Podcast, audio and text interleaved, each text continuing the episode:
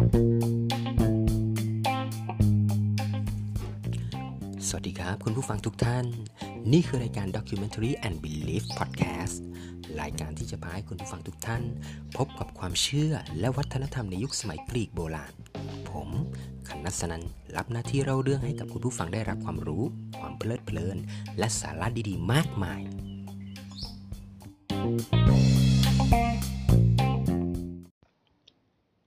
อันตำนานกรีกนั้นมีหลากหลายความเชื่อ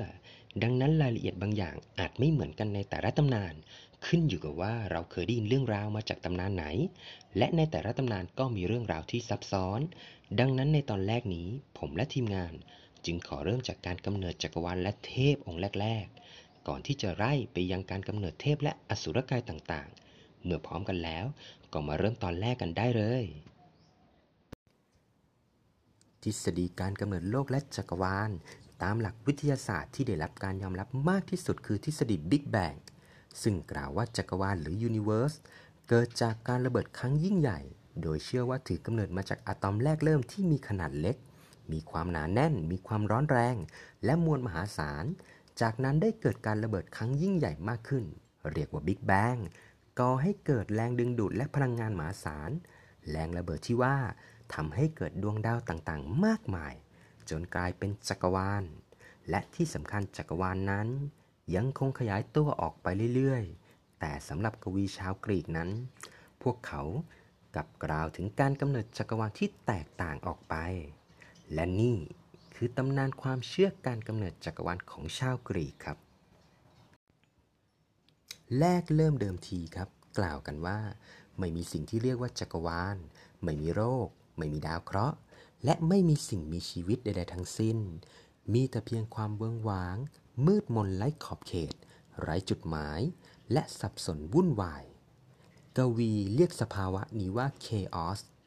กวีบางท่านจะกล่าวว่า chaos นี้เป็นเทพเจ้าองค์หนึ่งเสียด้วยซ้ำ และมีชายาอีกหนึ่งองค์ ซึ่งเกิดจากตัวของ Chaos เอง นามว่านิกส์เทพีแห่งราตี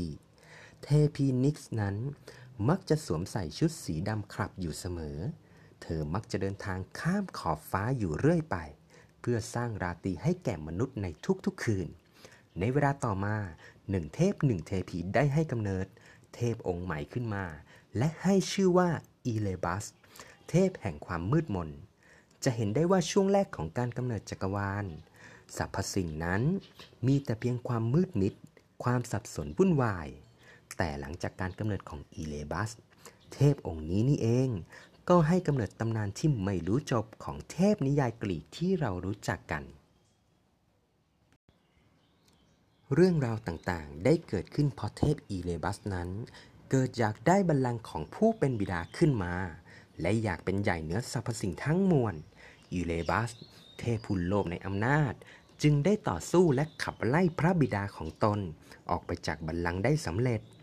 จากนั้นอีเลบัสได้เข้าอภิเษกสมรสกับพระมารดาของตนเอง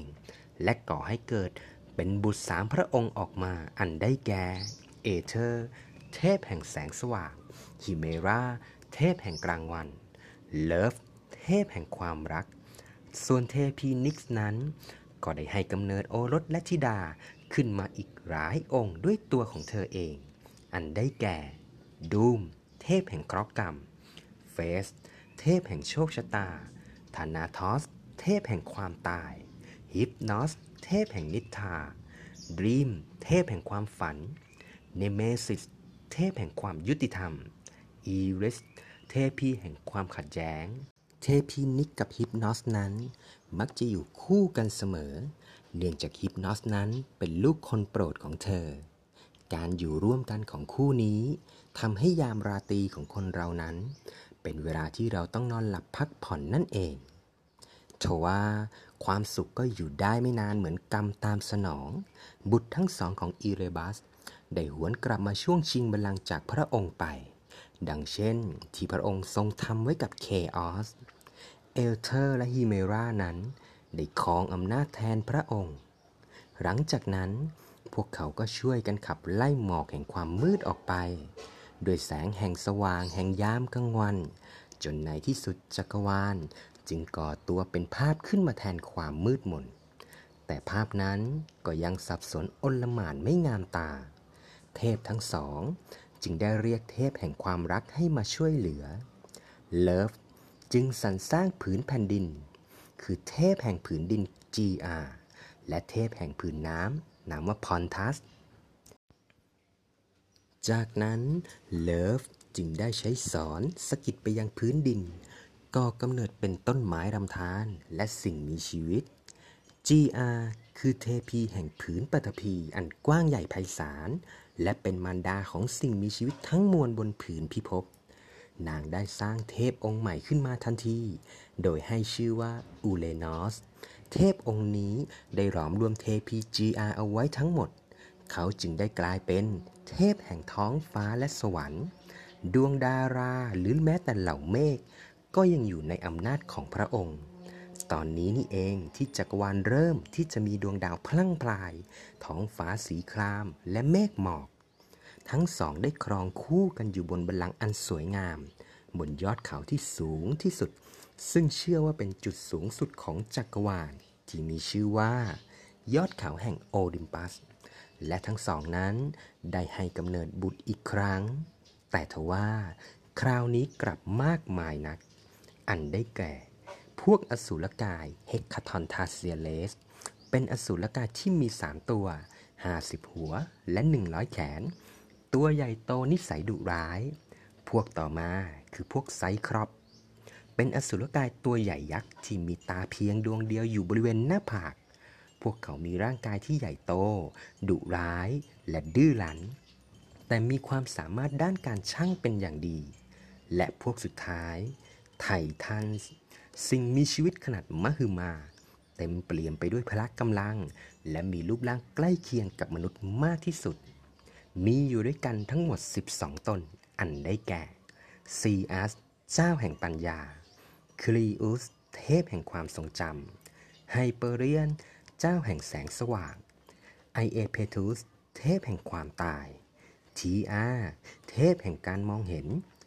รีอามารดาแห่งเทพโอลิมเปียน เทมิสเทพีแห่งความยุติธรรม เทติส เทพีแห่งท้องทะเล เนโมซีน เทพีแห่งเวลา ฟีบี เทพีแห่งดวงจันทร์ และโครนุส น้องเล็กสุดที่จะสร้างตำนานในเวลาต่อมา ด้วยความเกรงกลัวในพลังอำนาจของบุตรธิดาทั้งหลายของตน อูเรนอสจึงได้เหวี่ยงพวกเขาทั้งหมด ลงไปในสถานที่ที่มีชื่อว่าทาทารัส ดินแดนใต้ผืนดินที่มืดมิด เปรียบดังขุมนรกที่มีเปลวไฟร้อนแดงฉาน เทพและเทพีทั้งหลายจึงได้ถูกกักขังอยู่ในที่นั้น เพื่อไม่ให้สามารถขึ้นมาช่วงชิงบัลลังก์ได้อีกต่อไป การกระทำของกูเลนอสครั้งนี้ ทำให้ประวัติศาสตร์เกิดซ้ำรอยอีกครั้ง เมื่อเทพีจีอา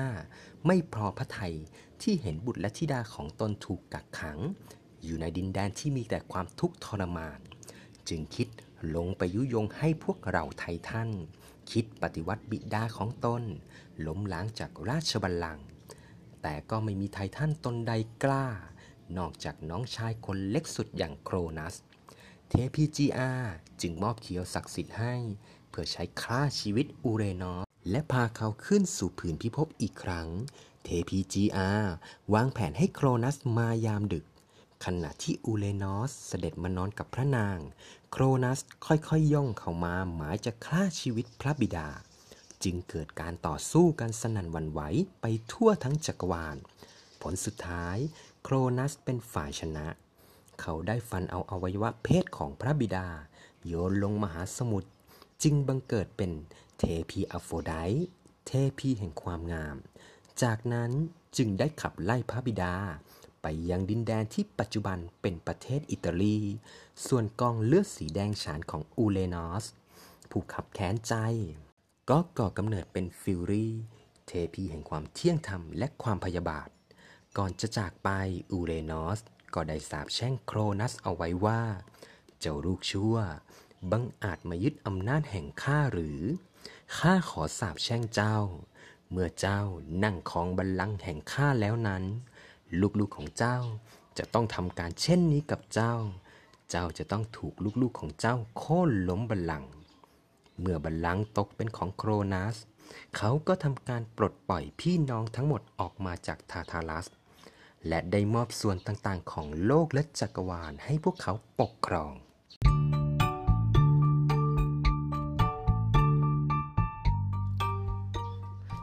บ้างครับผมคุณผู้ฟังทุกท่าน หลังจากที่ได้รับฟังการกำเนิดจักรวาล และโลกของเราจากความเชื่อของกวีชาวกรีก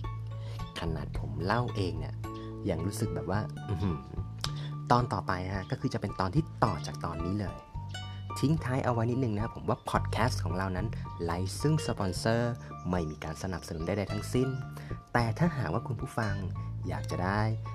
แอปพลิเคชัน หรือว่าโปรแกรมอัดเสียงทำพอดแคสต์ดีๆ สามารถไปดาวน์โหลดได้ที่ Play Store และ App Store โดยพิมพ์คำว่า Anchor ต้องบอกว่าเราไม่มีสปอนเซอร์นะครับ แต่แอปนี้ดีจริง ๆ พบกันใหม่พอดแคสต์หน้าครับผม ขอบคุณครับ